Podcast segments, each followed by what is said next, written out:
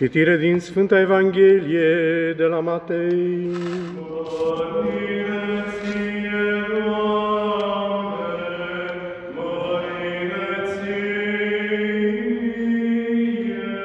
Să luăm aminte, în vremea aceea când a trecut Isus dincolo, în ținutul Gergesenilor, iată, l-au întâmpinat doi îndrăciți, care ieșeau din morminte foarte furioși, încât nimeni nu putea să treacă pe drumul acela. Și au început să strige și să zică, ce ai cu noi, Iisuse, Fiul lui Dumnezeu?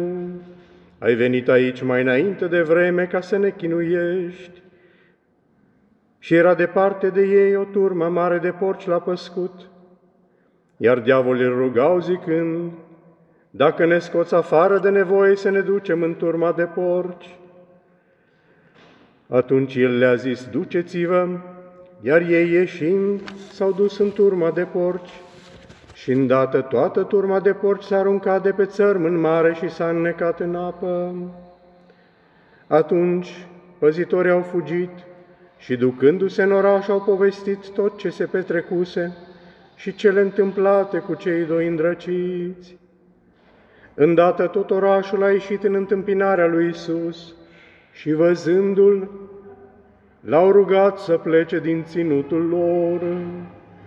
Și intrând în corabie, Isus a trecut dincoace și a venit în orașul său.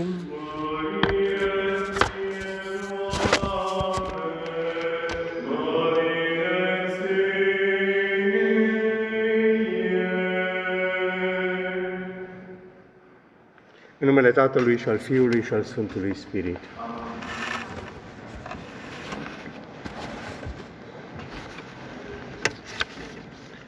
Biscredincioși, lăsând puțin uh, aerul pios la o parte sau prea evlavios, Cred că sunt în asentimentul multora, multora când spun că Evanghelia de astăzi, pentru urechea omului de azi, este cam exotică. Este cam în afara orizonturilor cu care ne confruntăm în, în deopște. Turma mare de porci, îndrăciți, exorcism, nu prea face parte din armamentarul de zi cu zi ale existenței noastre. Și lucrul ăsta ne poate induce gândul, așa cum se întâmplă și cu alte evanghelii, mai mult sau mai puțin ieșite din comun, mai mult sau mai puțin stridente față de cele cu care suntem obișnuiți, gândul că nu ne vizează, că nu are nimic de a face cu noi. Și deci deconectăm, dăm uh, spațiu gândurilor cu care am venit și pe care nu le-am lăsat la ușa în bisericii.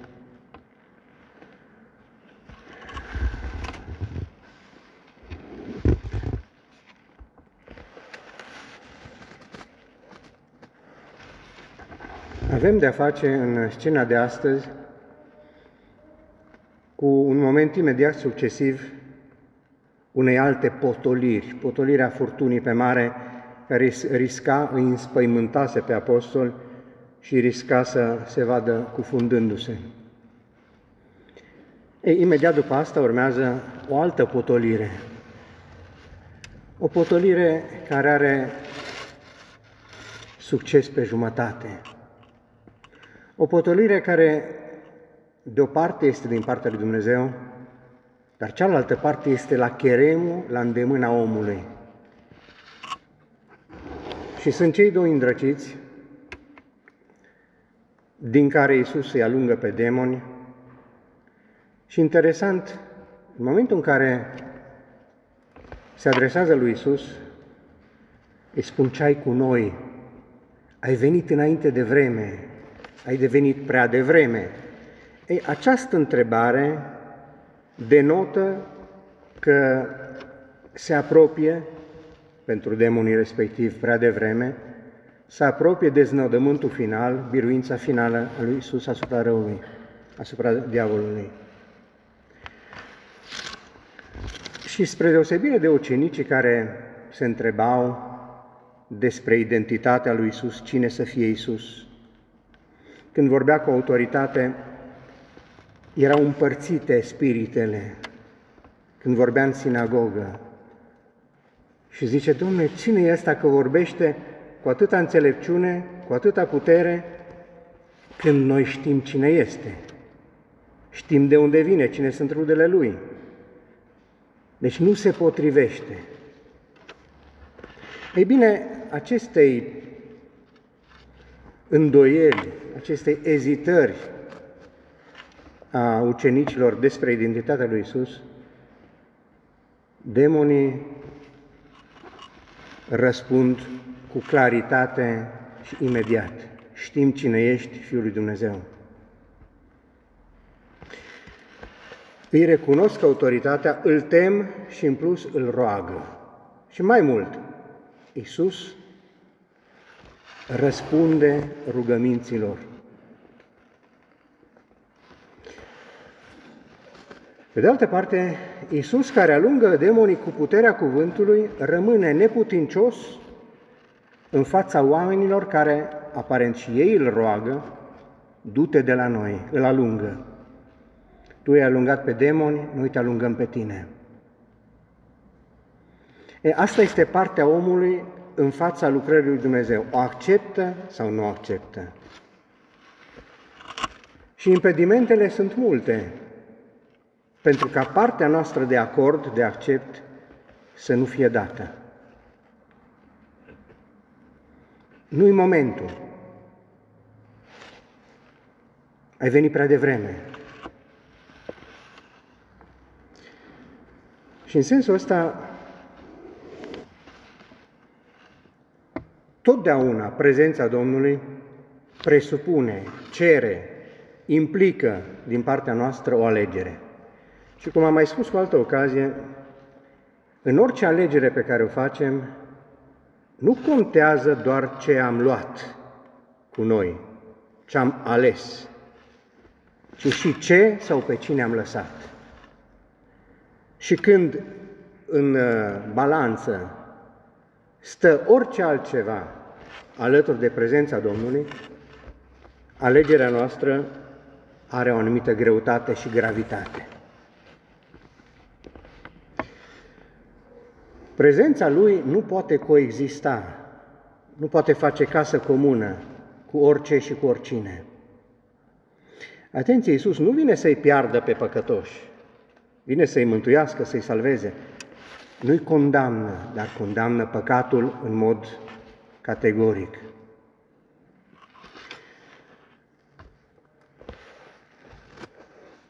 S-a spus de-a lungul anilor, de-a lungul interpretărilor, predicilor pe care le-ați auzit, că fiind vorba despre o turmă mare de porci, limpede că e un teren păgân. Având în vedere că porcii erau, porcul era considerat animal impur de către evrei și era interzisă consumarea lui. De obicei, când auzim cuvântul impur, și în mod tradițional se referă la ceva ori contaminat în sine, ori ceva care contaminează în consecință. Dar impur înseamnă și altceva. Pentru omul din Biblie, omul biblic, impur în relația cu Dumnezeu înseamnă și amestecul. Cele care nu sunt, care, cu care le amestecăm pe Dumnezeu. Și în sensul ăsta, prezența Lui presupune o purificare, o decantare, o separare a celor care nu sunt ale lui Dumnezeu și nu apropie de Dumnezeu. Și mă întrebam, fiecare cu experiența proprie și cu conștiința propriei, propriilor limite, oare cât timp durează prezența Domnului în noi?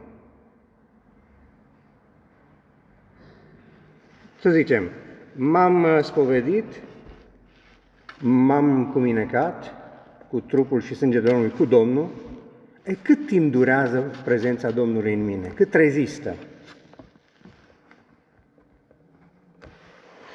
Cât timp o suportăm înainte de a înlocui, înainte de a-i prefera altceva sau pe altcineva.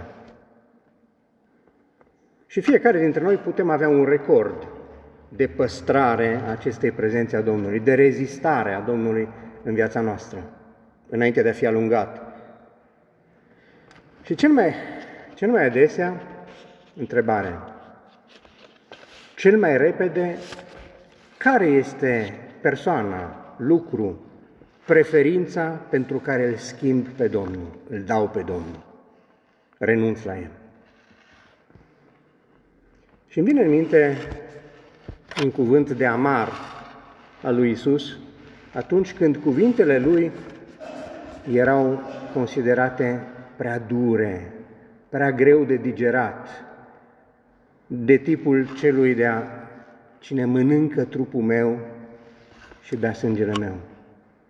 Ei, în fața acelui cuvânt și a altora de aceeași consistență, greu de asimilat, unul după altul au început să se îndepărteze. Și Isus îi întreabă pe cei din jurul lui, și voi vreți să vă duceți, să plecați. Și rămân, ne rămân moștenire de suflet, colac de salvare, cuvintele lui Petru, la cine să mergem, Doamne, căci numai Tu ai cuvintele vieții veșnice. Mă întrebam în lumina acestor uh, cerințe, întâi a demonilor și apoi a gădărenilor sau gherghesenilor, mă întrebam oare pe noi cât ne costă Isus, Dumnezeu? Care este costul prezenței, păstrării, rămânerii vieții Lui în viața noastră? Gadarenii, gergesenii, oameni de treabă, cu siguranță, cu siguranță vor fi apreciat cele săvârșite de Isus cu alungarea demonilor, respectiv eliberarea concetățenilor. Dar naște, prinde consistență ghimpele. Întrebarea, dar cu ce cost? De ce am întrebat cât mă costă pe mine să-L țin pe Domnul, să-L păstrez, să nu-L schimb, să nu-L dau pe altceva sau altcineva.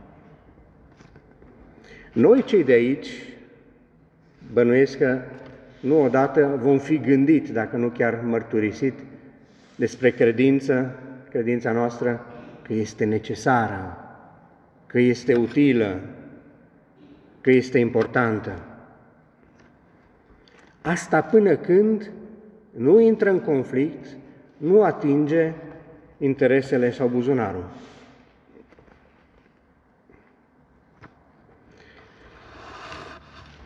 Creștinismul a fost considerat și de către mulți și astăzi un far pentru omenire, din punct de vedere cultural, din punct de vedere spiritual, din punct de vedere artistic, etc.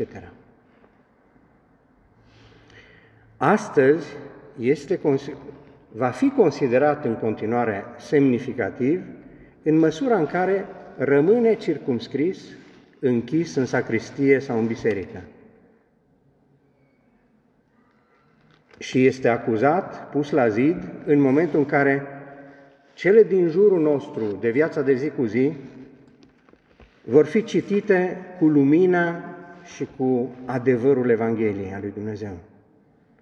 Până când se va ridica vocea bisericii care să spună că legile, eu știu, aberante ale economiei, ale biologiei, ale dreptului, care se promovează astăzi, sunt de fapt în dauna împotriva valorii, valorii care este omul.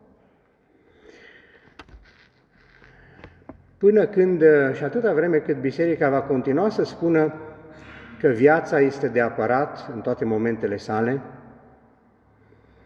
și se va încăpățâna să o numească viață în toate momentele sale și nu va accepta să fie numită omuciderea, pruncuciderea, drept, drept la liniște, drept la părere, drept la trupul meu, atâta vreme biserica este de condamnat. Biserica Hristos. La fel ca și gadarenii, vor fi gândit atunci când l-au rugat la unison pe Isus să se îndepărteze de la ei și văzând ce poate să facă, ce putere are, să scoată rău din viețile lor, cred că nu n-a fost străin de ei gândul dacă va scoate și celelalte rele din viața noastră. Cele mai puțin manifeste, cele mai puțin agresive, mai puțin înspăimântătoare, dar cele cu care conviețuim tainic de atâta și de atâta timp.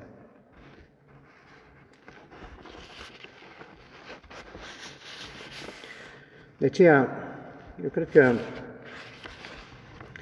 față de întrebarea ai venit înainte de vreme,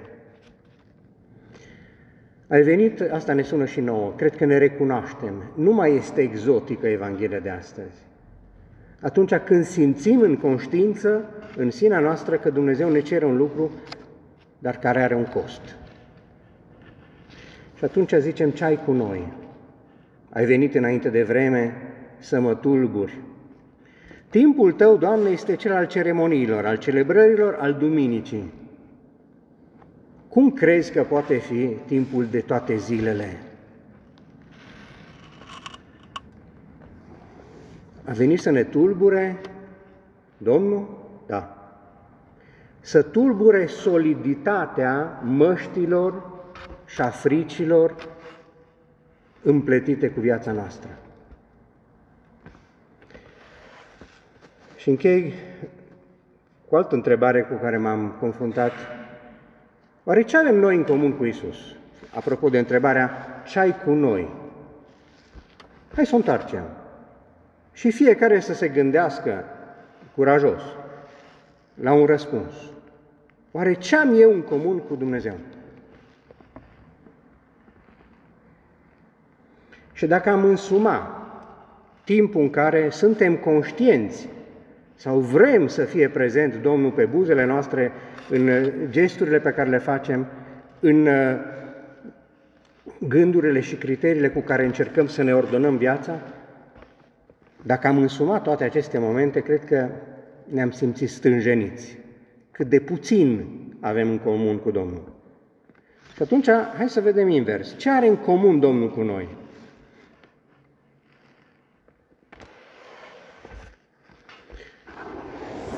Sau ce nu este al Domnului, atunci al cui este? Al meu. Țineți minte când el încearcă să-l ispitească pe Iisus întrebându-l, este drept, este just, este corect să dăm tribut cezarului? Și Iisus zice, arătați în banul de tribut. A cui chip și al cui înscris este? Al cezarului. Foarte bine. Aceea al cezarului dați cezarului și ce lui Dumnezeu dați lui Dumnezeu. Și întrebarea este ce este al lui Dumnezeu din viața mea sau ce nu este. Care ar fi timpul, vremea, momentul calendaristic în care ar trebui să se facă prezent, să intervină, să acționeze, să purifice Dumnezeu viața mea.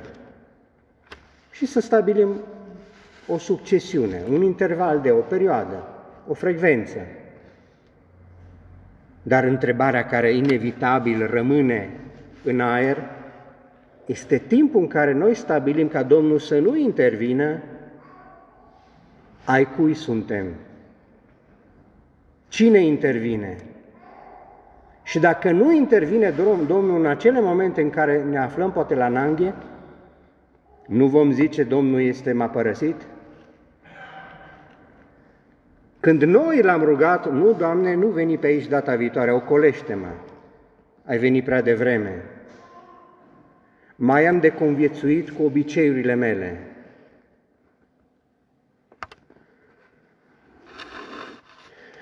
De multe ori, nouă ni se pare că înțelegem Evanghelia, cuvântul. Poate chiar, cum este cel de astăzi și altele cu pilda asemănătorului, a, a, a, a bunului samarinean și altele, a fiului risipitor, le știm pe din afară. Poate chiar ne plac unele pasaje. Dar cum se face că existența noastră, viața noastră, temperatura relației noastre cu Dumnezeu nu se schimbă uh, în bine? Credința nu este să cred că există Dumnezeu și să mă tem de El, că asta suntem la nivelul demonilor.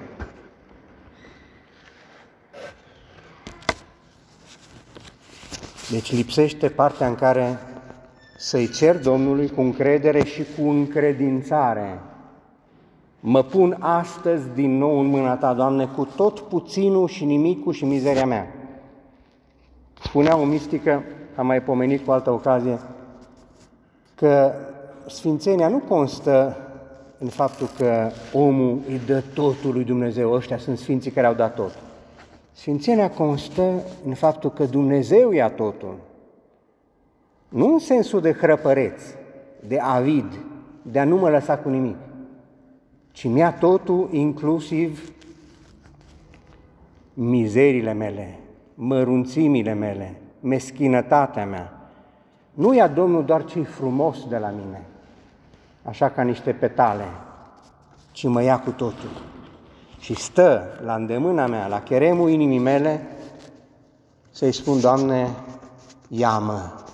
Sau, Doamne, dacă cumva te rătășe, rătăcesc, te pierd printre altele, printre alții, fă să mă îngrijorez de absența Ta și fă să mă bucur cu fiecare clipă, cu fiecare zi, cu care pot să păstrez, să mențin, să dăinui prezența Ta în viața mea. Amin.